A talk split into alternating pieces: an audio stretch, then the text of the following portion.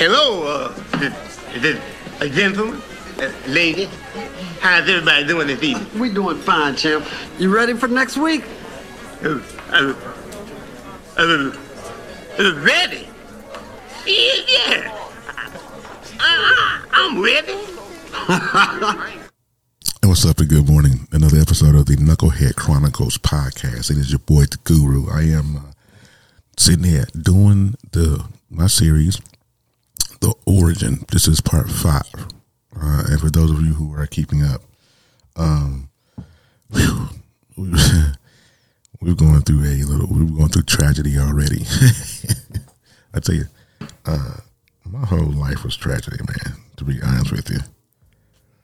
Um, I went through a lot, right? So because I didn't have, um, I wouldn't say the proper training. I just didn't have. My mother and father were, um, well, my mother, my stepfather. They tried their best, you know. Uh, my mother was, you know, both of them were no nonsense um, people and we were raised in church christian values and things of this nature and you know we was in church six days a week um you know i don't know so I, I don't i try not to blame uh church because church was great you know but i was a youngin you know um for those of you who are listening to this and, and probably are avid church goers i'm not gonna you know i'm not bashing the Holy Spirit and nothing like that. I would do not, I would not dare do nothing like that. But it was just when I was coming up, it was just so much. It was so much of it, and then as soon as uh, I was able to make my own decisions about church, I was like, "Nah, I ain't going." so I didn't. Um, but back to the story. Uh, first, before we get into uh, to the to the story today, I want to uh, give this really quick PSA, if I could. Um, I need for everybody who's listening to tell everyone in your family that you love them. I'm not sure of what's going on, but it seems to me that every time I open up my Facebook, Twitter, Instagram, whatever, every time I open that stuff up, I'm always reading about someone who has passed on or transitioned. Um, and it's a lot, and I and I and I've read I read I read like four or five RIPS yesterday. You know, just in in the people that I run with, my circle. So I'm saying that to say this, man. Listen, if you haven't told the person, you know, people in your life, your family, whatever, tell them you love them. If you got an art with them, tell them, because it, at least if you tell them while they're still while the blood is still running warm in their veins, you can fix it. There's an ability to fix it. Man, you know, I before I get into the story, I had a um, I had a, a, a homeboy of mine that I grew up with. We grew up down the street from each other. Uh, we rode the same bus, of course, um, and I would go to his house, and I had a question on his sister and all of that. Um, but that was years ago. He I found out that he you know, unallowed himself intentionally. He went through a lot of PTSD, depression, things of that nature. Um, and it hurt me, you know, because that was my guy. You know, I mean, we hadn't, and I reached. I remember reaching out to him a couple of years ago when I read a post of his on Facebook, but he never reached. You know, he never reached back out. You know what I mean? But that seems to be a lot of that going on. I mean, if you look at the, the young lady who was uh, Miss USA at one point, you know, jumped 29 stories. You know, it, it's, it's just crazy. I don't know. But I pray for the families and I, um, I pray for the families and, um, you know, we need to, the, the ones that are us, the, the ones of us that are still here, we need to um, take care of the people that God has blessed us with and let them know that we love them. Okay, but moving on. Rest in peace, Terrence, by the way. Uh, so we, we are in Origin 5, or the Origin, we had part 5. Now, in this part of the story, now we I've, I've gotten with uh, Minnie Pearl, and she has destroyed me in front of her children. I mean, she, and, and so you know, you ever heard that saying that, uh, and, and this is a mantra that I live with every day, and my belief is, you teach people how to treat you, right? You teach folk how to treat you, and the reason, and I say that because because I didn't chin check what happened with her daughter and her sons and stuff, it continued. I mean, it continued, and then, and not only did it continue, it got worse. Like it was like every day, it was a, it was a, an attack to the ego, like every single day. And she knew it. She didn't care. And it was like, you know, you, you chose this life. It didn't choose. You know, you chose this life, and I did. I think excuse me, I did. I chose that life, and for any number of reasons that this sounds now absolutely ridiculous. Like I, I should have just been, I should have been gone, right? But because of you know that whole pride thing, um, not wanting to go home, you know, not wanting to let people see I was a failure, not you know all of that, right? And I should have just left. I should have been like, I'm done. But because I, but, but because I didn't understand what my value was, because I didn't see me as being valuable to myself, is the reason why I stayed. And that's the reason why 80%, 90% of the people that stay in situations, they stay because of that, because they don't know their value. They don't know how powerful they can, how powerful they can be, uh, how, how powerful they can be. They don't know and not only I mean I don't even think it's a thing of not knowing. I think it's a thing of just not tapping into um, the their their worth and their power and their self love. You know, because I, I can tell you at this part of the game for me in my life, I hated myself. It was it was when I tell you, and it wasn't even not uh, just simple hate. It was a complete loathing of myself. And there was, there was many times where it's 7:05 a.m. Alexa said, "Okay, well, I didn't ask you for that, Alexa. Thank you." Um, it is 7:05 a.m. now she's right. Um, but anyways, at this point, this point of my life, I completely loathed myself. I hated myself. I didn't know, you know, what I was doing, and that was and that was the biggest part of it. That's the biggest reason why I hated myself was because I had no earthly idea what I was doing. And I didn't really have anybody to straighten me out. My mom and my dad, you know, were, I lived two and a half hours away from them. And I didn't go home very often because she became very, very, very possessive. Um, not just, you know, want, wanting to be my mother, you know, uh, she became absolutely possessive with me. Like, where you going? When you coming back? You know, and this is the age of cell phones at this point. So cell phones started first started popping off, and uh, I remember I had my. She bought. She went to the store. She went to Cricket. Cricket. Cricket was a big thing uh, back in the day, and she bought me uh, a Nokia phone. And those of you guys know a Nokia phone is. They're, they're like a little candy bar phone, and it had I'll tell you my I'll tell you guys my age. My the Nokia phone I had it had the game Snake on it. Anybody listening to this, if you're a woman, you are a man or a woman of a certain age, you know what Snake is. You feel my pain, okay? Um, and so she bought this phone for me just so she can keep tabs, and, and, it wasn't, you know, it wasn't just a cell phone. She bought she bought me a pager too because she wanted to keep tabs. Again, I mean, all of these are red flags. You know, all of the all of those things that was happening back then are now in today's society red flags, right? But back then, it wasn't red flags. It was just there were just things that were happening, right? And so I just kind of rolled on, you know, worked. Um, you know, I don't think that I'm an ugly individual. You know what I mean? So every time I went out, I did get approached, or I did get looked at, or whatever. Um, but that time of my life was hard, extremely, extremely hard. But there was, there was a bright spot that happened in this. when my when when I was there with Minnie Pearl, um, we was I was struggling emotionally. She was fine. I was struggling emotionally. There's one incident that happened, and it was you know, and I, will tell you about this.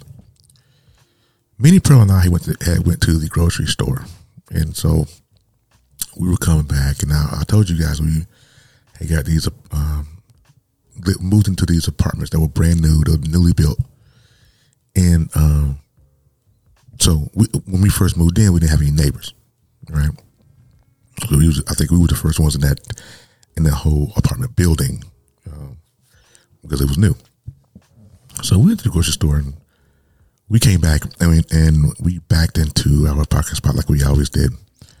Um, but I looked over to uh, the left, which uh, there was a young man that was sitting uh, in his mother's car uh, next door to us.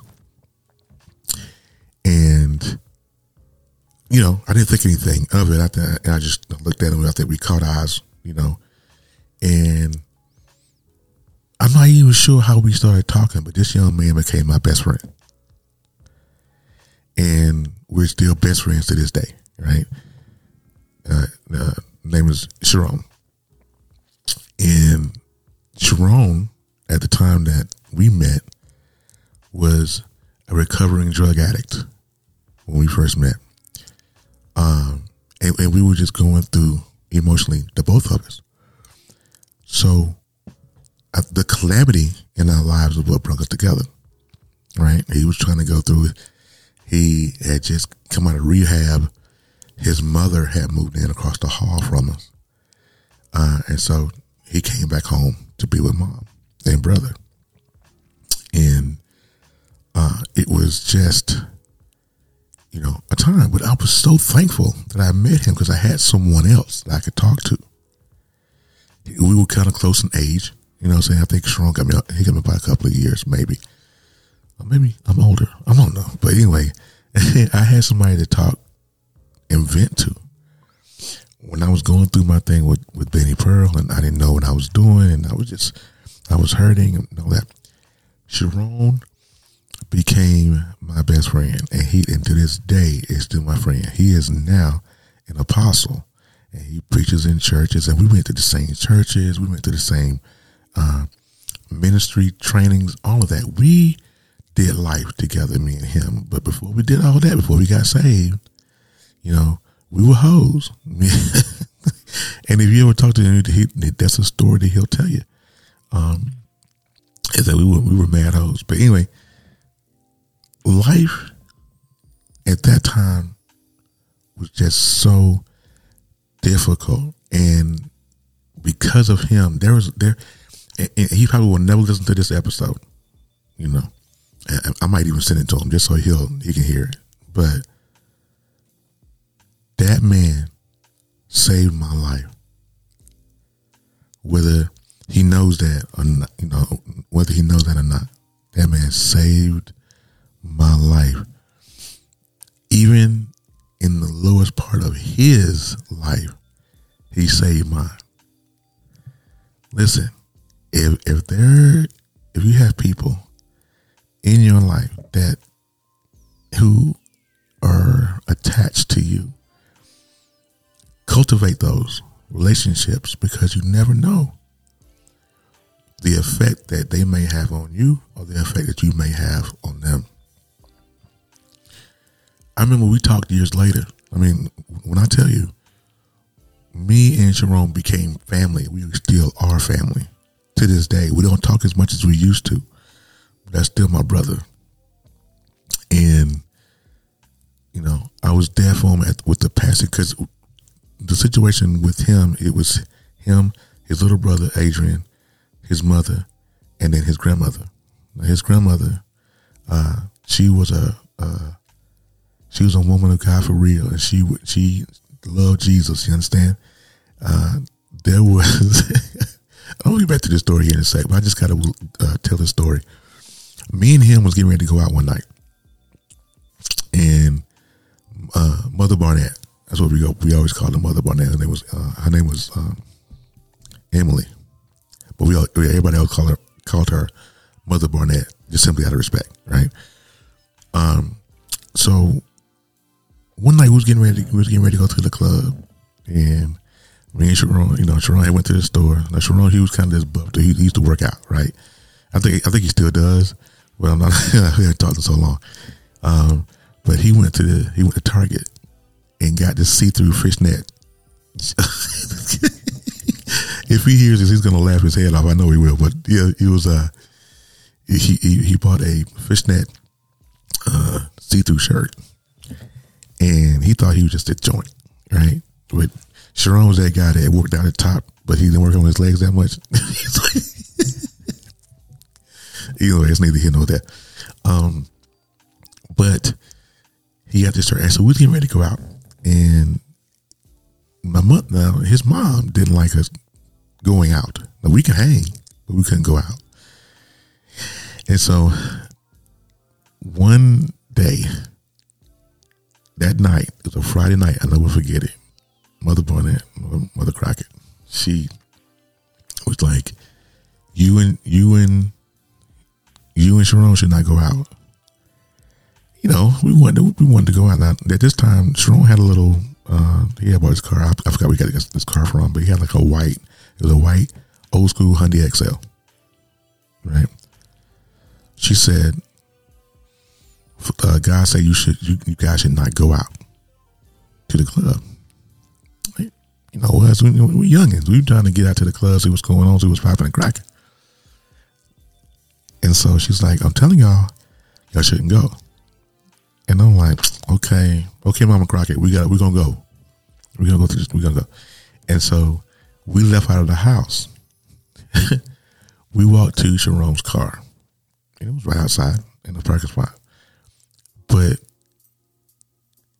it wouldn't start the car wouldn't start. And I was like, oh Lord, you know, growing up, growing up, in, growing up in the church, and somebody tell you that God said, anytime somebody starts the sentence with God said, listen to him. but anyway, um, he was like, God said y'all shouldn't go to the club, and we didn't think anything of it, and so we went on. You know, we gonna call ourselves, you know, rebelling. We get out to the car, car wouldn't start, and so we figured it was the alternator or the cable loose on the battery or something, right? So we go and we pop the hood on the car, and uh, the car. He was like, "Okay, Terry, just stand here and, and see if you see any sparks or anything like that." So he, I stand, I'm standing under the hood of the car, and he gets in the car and cranks it up. The second time he cut the car up, it caught on fire. Yeah, I mean the whole thing catches on fire. And I was like, okay, God, all right, all right, all right. Maybe we shouldn't go to the club. so we we ended up, of course, not going to the club because I didn't have no car, you know, and I couldn't drive Minnie Pearl's car, uh, Minnie Pearl's car. She wasn't having that. Um, but you know, I said I said that story to say this is that you know you need to find somebody, find whoever you have in your circle that you can roll with. Roll with them, roll with them folks, and loving them folks. Because I'm telling you, Sharon, man, Sharon Barnett, man, saved my life, man. For real. Like, he didn't even know. And there were times where he would give me advice. This is after he got gone. He was when, when I met him, he was clean, right? So he was he was he was lucid. And you know, we started going to church together and, and stuff like that. And it was like, you know, brother, listen, you shouldn't really be in this. You know, never believe that you're in something all by your lonesome. I think I said said this before in a, in a prior episode. Never believe that you're in, in a situation alone. Somebody's there. Somebody there is praying. Somebody's there is, you know, waiting for you to reach out because it's it's easy to not say anything and then go into this deep depression and this deep, you know, uh, uh, the sunken place, you know, and I was almost in that sunken place with her, and then I met Sharon, and it was like, nah, I can't do this, and so Sharon, you know, he was like, we can, you can live this life, and not have to be and not have to succumb to nonsense. Now, mind you, I keep telling you guys, you know, I stayed with this woman for years after the whole blow up. Uh, not much longer after that, but it was it, it was it was it was terrible. So me and Sharon remain, remain friends. We're still friends to this day. Um, and I love him for that. That's, that's my brother. Um, he, you know, I was there when his grandmother passed, uh, which was traumatic. So that brought us that brought us closer together. So we remained friends at that point. And then his mother just passed away here a couple years ago. And when I tell you, when I got that news, that thing hurt, like legit, because she was always there. You know, Mom Joanne, she was always there. She was great, man. I tell you.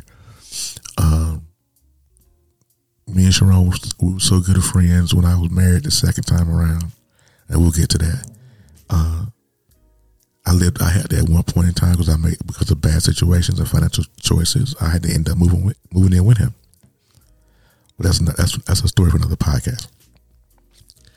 But this thing with Minnie Pearl though was was was tough to the point where I just didn't know what to do. So I get this call from my brother's wife. Well, if, we, if we're being honest, she, she's my she's my ex sister in law. My brother and my sister in law got divorced some time ago. Um, but she calls me and she says, "Yo, Terry, I got something to tell you." I said, "What?" She says, "I got somebody that you should meet." You know, can, can you guys notice a pattern here? I can. I can never, I can never find my own woman. You know, it was always, um, it was always somebody. It was always a hookup or something like that. And so, um, so she called me. You know, when she called me, I was like, well, you know, I am okay, whatever.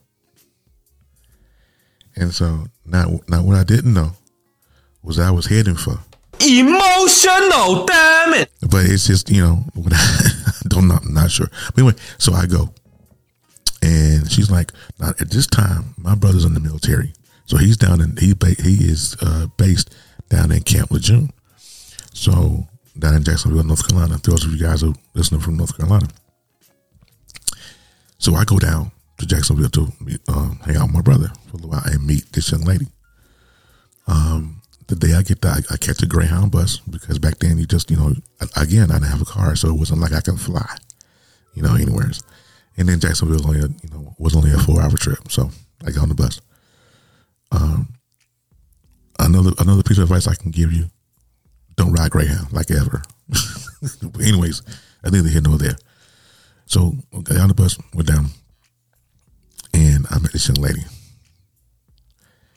Oh man, when I tell you that it was a whole different thing with this young lady. I mean, when, I saw her, it was like, oh boy, this is the one.